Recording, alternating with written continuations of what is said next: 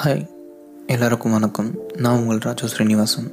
இன்றைக்கி வழக்கம் போல் என்னால் அவ்வளோ பெரிய ஆக்டிவான ஒரு என்ட்ரு கொடுக்க முடியலனாலும் நான் வந்து உண்மையுமே ரொம்பவே டிஸ்டர்ப்டாக இருக்கேன்.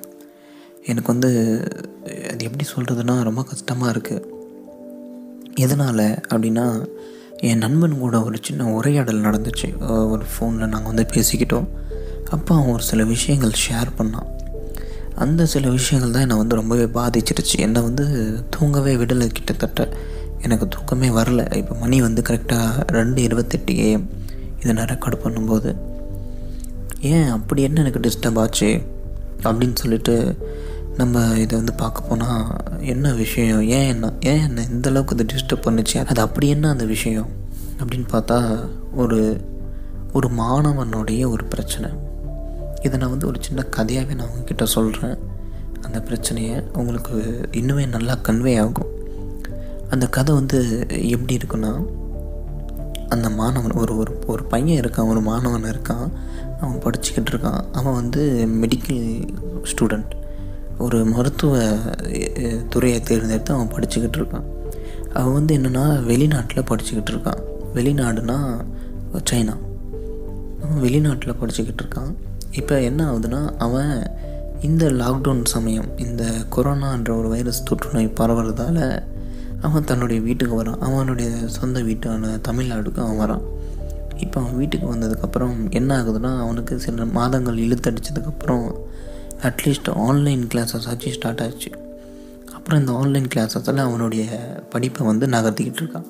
ஒரு மருத்துவ படிப்பு வந்து ஆன்லைனில் நடக்குதுன்றது வந்து நிச்சயமாக அது வந்து ரொம்பவே கஷ்டமான ஒரு விஷயந்தான்.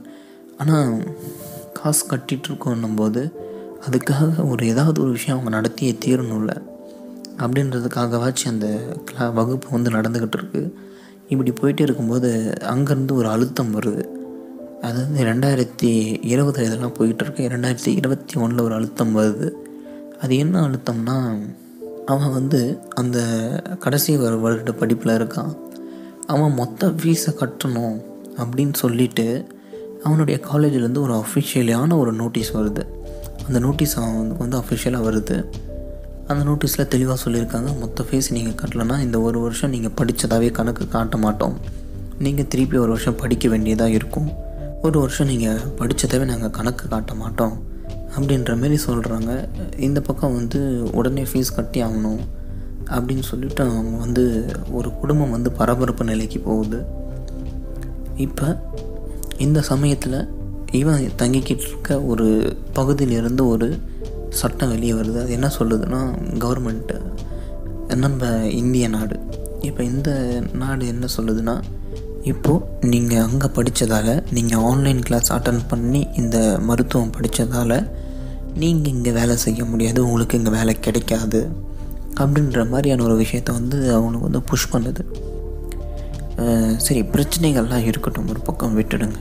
அந்த நாட்டுடைய பிரச்சனை பொருளாதார பிரச்சனை திடீர்னு உலகம் எதிர்பார்க்காத ஒரு சூழ்நிலை இதெல்லாம் தாண்டி ஒரு படிக்கிற மாணவனுக்கு அவன் படிப்பை வந்து தனித்தனியான பிரிவுகளையும் சாப்டர்களையும் யூனிட்டு சாப் பேராகிராஃப்ஸு அப்படின்னு சொல்லிட்டு அவன் வந்து படிக்கிறத தாண்டி அவனை சுற்றி நடக்கிற சூழலில் இருக்கிற பிரச்சனைகளும் அவன் வண்டிக்கு ஏறிச்சுன்னா அவன் என்ன படித்து அவன் வெளியே வந்து அவனால் என்ன பண்ண முடியும்?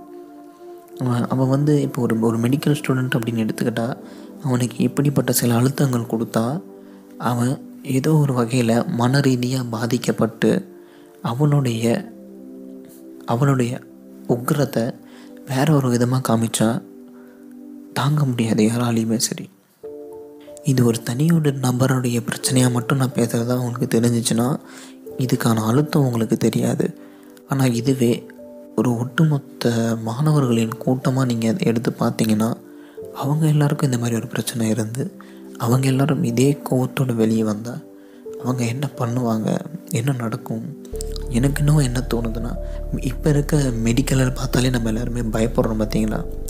அதுக்கான காரணமும் ஏதோ ஒரு வகையில் நம்ம தரப்பில் இருந்து ஏதோ ஒரு பிரச்சனை ஒரு அழுத்தம் அவங்களுக்கு கொடுக்கப்பட்டிருக்கு.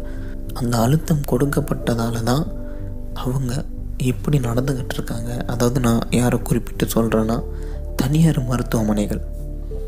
ஏன் அவங்க இப்படி பண்ணுறாங்க இதுக்கு பணம் அதிகமாக வாங்குறாங்க? ஏன் நம்மளுக்கு அவங்க அதிகமாக வாங்குற மாதிரி தெரியுது? ஏன் அவங்க வந்து வித்தியாச வித்தியாசமான நடவடிக்கைகளையும் வரைமுறைகளையும் கடைபிடிக்கிறாங்க? அப்படின்னு தோணும்போது அப்போ நம்ம அன்றாட வாழ்வில் நம்ம கூட இணைந்து நடந்த ஒருத்தவன் அந்த பிரச்சனைக்கிட்ட போகும்போது தானே தெரியுது என்ன நடக்குது அப்படின்னு சொல்லிட்டு.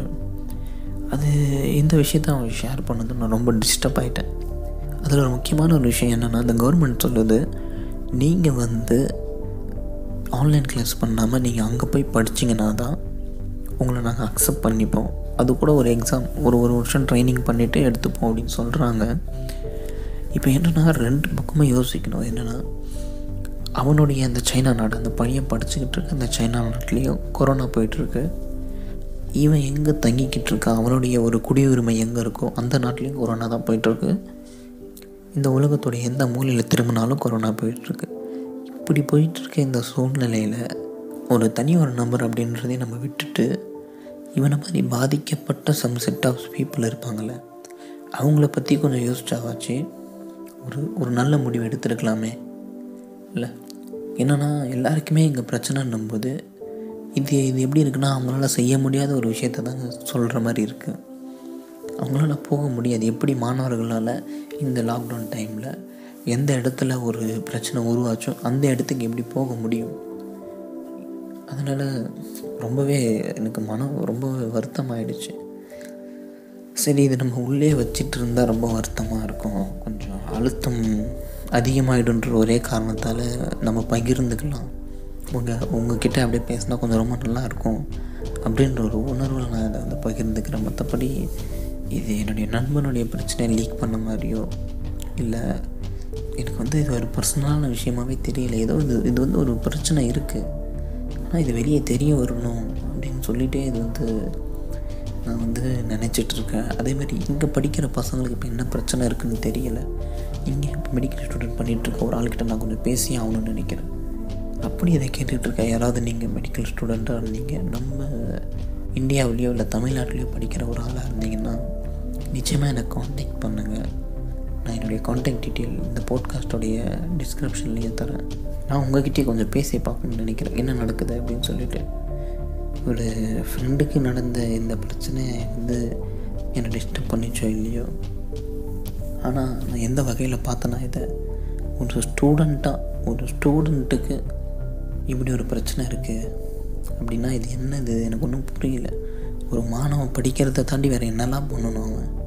அவன் ஏன் அவ்வளோ பிரச்சனைக்குள்ள ஒரு ஆளாகிறான் அதாவது ஒரு படிப்புலேயே அவனுக்கு உள்ள தடங்கள் விழுந்துச்சுன்னா அவன் எவ்வளோ கோவக்காரனாக இந்த இந்த சமுதாயத்துக்கு வந்து நிற்பான் அவன்? ஒரு மாணவன் அவ்வளோ கோபமாக வந்து நின்னா என்ன நடக்கும்? நம்ம நாடு புரண்டு போகிறதுக்கே ஒரு வாய்ப்பு இருக்குது அந்தளவுக்கு சில விஷயங்கள் மாற்றங்கள் நடக்கும். நீங்கள் நினைக்கலாம் ஏய் என்னடா இந்த ஒரு செட் ஆஃப் பீப்புளால் மட்டும் இந்தமாதிரி ஆகிடும் நீ நினைக்கிறியா? மெடிக்கலால் மட்டும் இப்படி ஆகிடும் நீ நினைக்கிறியா? இன்றைக்கி மெடிக்கலுக்கு நடந்தது நாளைக்கு மற்ற துறைகளுக்கும் ஏன் நடக்காது அப்படின்ற ஒரு கேள்வி நம்ம வச்சுக்கிட்டோம் அப்படின்னா முட்டாள்தனமான ஒரு கேள்வி நம்மளுக்கு நாமளே நம்ம கேட்டுக்க மாட்டோம். அதான் விஷயம். இன்றைக்கி வந்து ஒரு மெடிக்கல் ஸ்டூடெண்ட்டை ஒரு மெடிக்கல் டிபார்ட்மெண்ட்டை ஒரு நாடுக்கு நாடு வந்து ஒரு உதவி பண்ணலை. ஒரு குடி குடியுரிமை இருக்க ஒரு பையனுக்கு வந்து உதவி பண்ணலன்னா நாளைக்கு உங்களுக்கும் நீங்கள் படிச்சுட்டு இருக்கிறதோ இல்லை நீங்கள் பண்ணிகிட்ருக்க தொழிலையோ வெளிநாடு ஒரு ஏற்படுது அப்படின்னா அப்போ உங்களுக்கு யார் உதவி பண்ணுவா? அப்படி ஒரு கேள்வி இருக்குல்ல நம்மக்கிட்ட அதனால் இதை வந்து ஒரு தனிநபருடைய பிரச்சனையாவோ இல்லை ஒரு ஒரு தனித்துறையோட பிரச்சனையாவோ பார்க்குறத தாண்டி எனக்கு தெரிஞ்சு இது நம்மளுடைய ஒரு பெரிய பிரச்சனையாக எடுத்துக்கணும்னு நான் நினைக்கிறேன். ஏன் இப்போ தான் இப்போ இந்த ஒரு சில விஷயங்கள்லாம் இப்போ தான் புரியுது.